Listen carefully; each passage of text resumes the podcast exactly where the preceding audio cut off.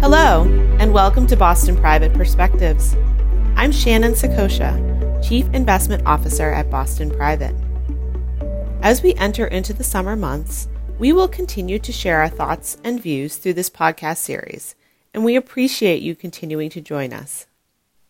Heightened anxiety and a general feeling of uncertainty have been the hallmarks of the last several months, and we understand that you have a lot to be concerned about. We are here to try to provide relevant information on how what's happening in the markets and the economy may impact you, your family, or your business in the coming months. In last week's episode, we discussed the threat of rising tensions between China and the United States as a potential cloud on the horizon. Exuberance around reopening has pushed the equity markets back almost to where they were prior to the coronavirus outbreak. The credit markets have firmed, and in fact, low interest rates and the Fed's accommodative policies to combat the crisis have created a rush of corporate bond issuance. Economies outside the United States are reopening, Chinese data is strengthening, and even travel and leisure companies like Disney and cruise lines are seeing bookings tick up. And yet, skeptics continue to point to the divergence between Wall Street and Main Street as a source of concern. So, in this podcast, we are going to provide an update on where we are from an economic perspective. We have discussed the stimulative policies of the Fed and the federal government in previous podcasts. So, what effect are they actually having? Overall, when we look across a broad range of economic data, we still see numbers that are indicative of a recession. While economists spend a meaningful amount of time dissecting the data from each release, investors tend to be more closely focused on trend in order to invest ahead of the opportunity or risk for economic improvement or deterioration. Over the course of the last several weeks, there were several economic data releases which cast doubt on the potential for a recovery.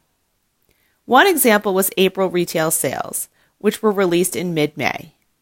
They fell by 16.4%, marking the largest drop in history, and significantly worse than the consensus estimate for 12%.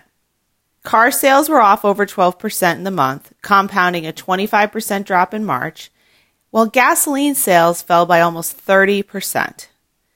Not surprisingly, non store retail sales, think Amazon, increased by 8.4%, but that was the only bright spot as food and beverages fell more than 13%, department stores fell almost 30%, and apparel sales dropped by an unfathomable 78%.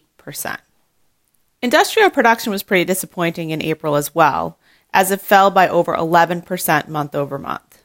The factory production sub index fared even worse, declining by 13.7% over the same period, its largest decline since 1919.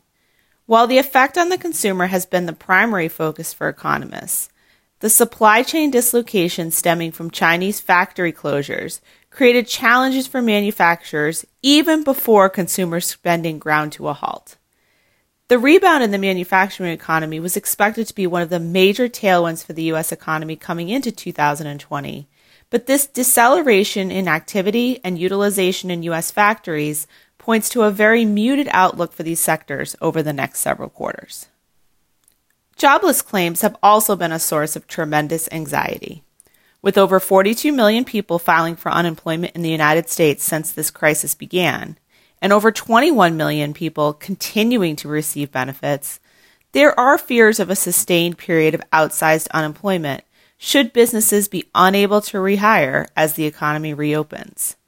This unemployment has contributed to the surge in mortgage delinquencies, as the delinquency rate for mortgages rose from 3.06% to 6.45%, the largest ever monthly increase. Credit cards and auto loans are also going unpaid during this difficult time. Inflation remains underwhelming. While the drumbeat of cheap money leads to inflation can be heard in the distance, Headline measures are reminding us that we aren't quite there yet. In April, US CPI fell to 1.4% year over year as gasoline prices fell by almost 21%.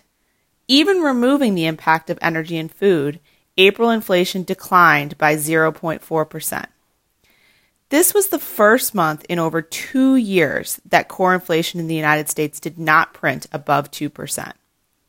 Other areas of decline in prices were apparel, insurance, and airline fares, offset in part by an increase in the cost of food purchased for at home consumption. While these data points were clearly disappointing, recent data has had a more optimistic tone. One of the most important measures for the direction and strength of the economy are the Institute for Supply Management surveys, both manufacturing and non manufacturing, as they tend to correlate with economic activity over the next 12 to 18 months. For May, manufacturing showed that it remains in contraction, as the ISM survey rose to 43.1, which does represent modest progress from April's 41.5 print.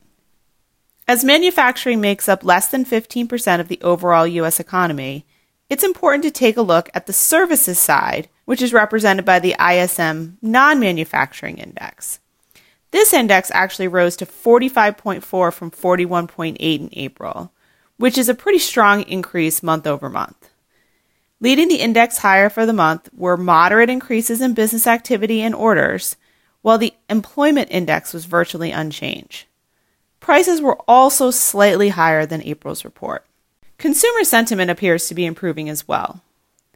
Surprising to the upside was the University of Michigan Consumer Sentiment Index, which posted an increase from April, coming in at 73.7 in May. The fact that consumer sentiment improved in the first half of May is likely the result of the government's stimulus programs and is reflected in the fact that the expectations portion of the index actually fell, while the current conditions index increased markedly. The Conference Board's Consumer Confidence Index also increased in the month, and as with the University of Michigan report, the current conditions component of the index was stronger than future expectations, perhaps reflecting this enthusiasm around reopening. Evidence of this bump in consumer confidence could be seen in the most recent new home sales data. While existing home sales declined precipitously in April, down over 18%, new home sales actually rose, up 1%. This data is consistent with the improvement we've seen in home builder sentiment and recent mortgage application metrics, and is reflecting an increase in demand sooner than anticipated. Perhaps the best news thus far was the May non farm payrolls report. This report may go down as the biggest surprise or worst consensus forecast in U.S. government data history. Ahead of the report, expectations were for a 7.5 million job decline, with the unemployment rate rising to 19.5%. Instead, non farm payrolls rose by the highest amount ever in a single month, with 2.5 million jobs added. This increase in jobs resulted in a decline in the unemployment rate to 13.3% from 14.7% in April, and also showed an increase in the participation rate to 60.8%. The better than expected results were attributable to hiring at restaurants and by dental offices, and were offset by continued losses in hospitality as well as electronics and automotive retailers. Government payrolls also shrunk during the month. Initial indications are that the Paycheck Protection Program may have contributed to the spike in hiring, with the permanence of the recovery still in question. In addition, the recovery has been uneven thus far, with minority unemployment still 4 to 5% higher than that for white Americans. There are also some questions about some of the data being potentially misclassified, but overall, the trend, which is what investors are most focused on, is positive.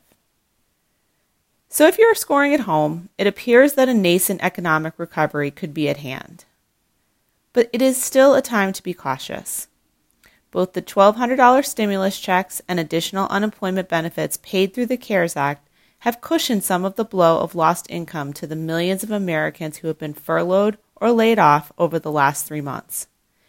In addition, the PPP program has created an incentive to rehire employees who may have been laid off recently.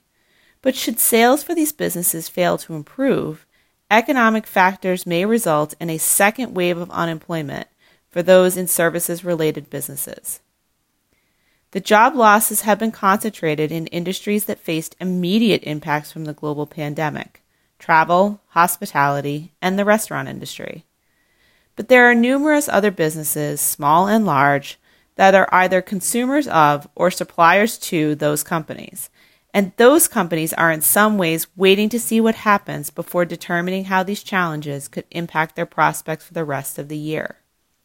The U.S. economy seemed poised to reaccelerate coming into 2020, but with the threat of a resurgence of the virus, a trade war, and a very contentious election at hand, seeing these green shoots over the coming weeks will be important on so many levels.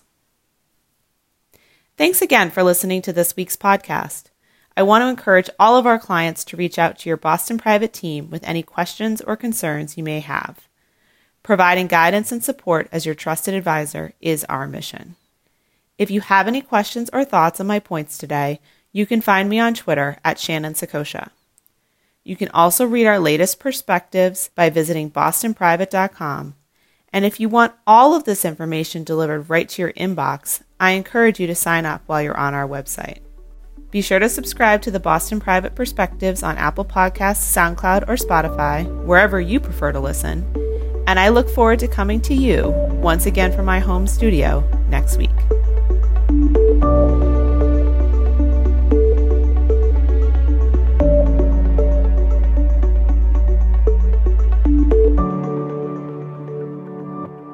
Podcast is solely for informational purposes and is not a solicitation or an offer to buy any security or instrument or to participate in any trading strategy. The opinions expressed and information contained in this podcast are given in good faith, may be subject to change without notice, and are as of the date issued.